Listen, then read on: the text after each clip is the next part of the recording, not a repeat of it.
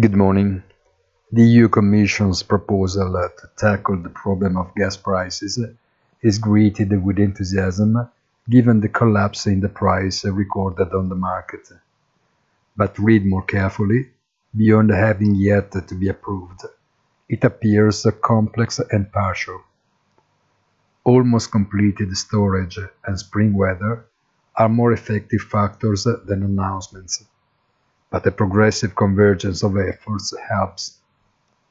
And taking into account that the price of natural gas is one of the main responsible of the jump in inflation, its sharp reduction will still have a positive impact in the near future, and perhaps also on the decision of the ECB expected in just over a week. Have a nice day and please visit our site easy-finance.it.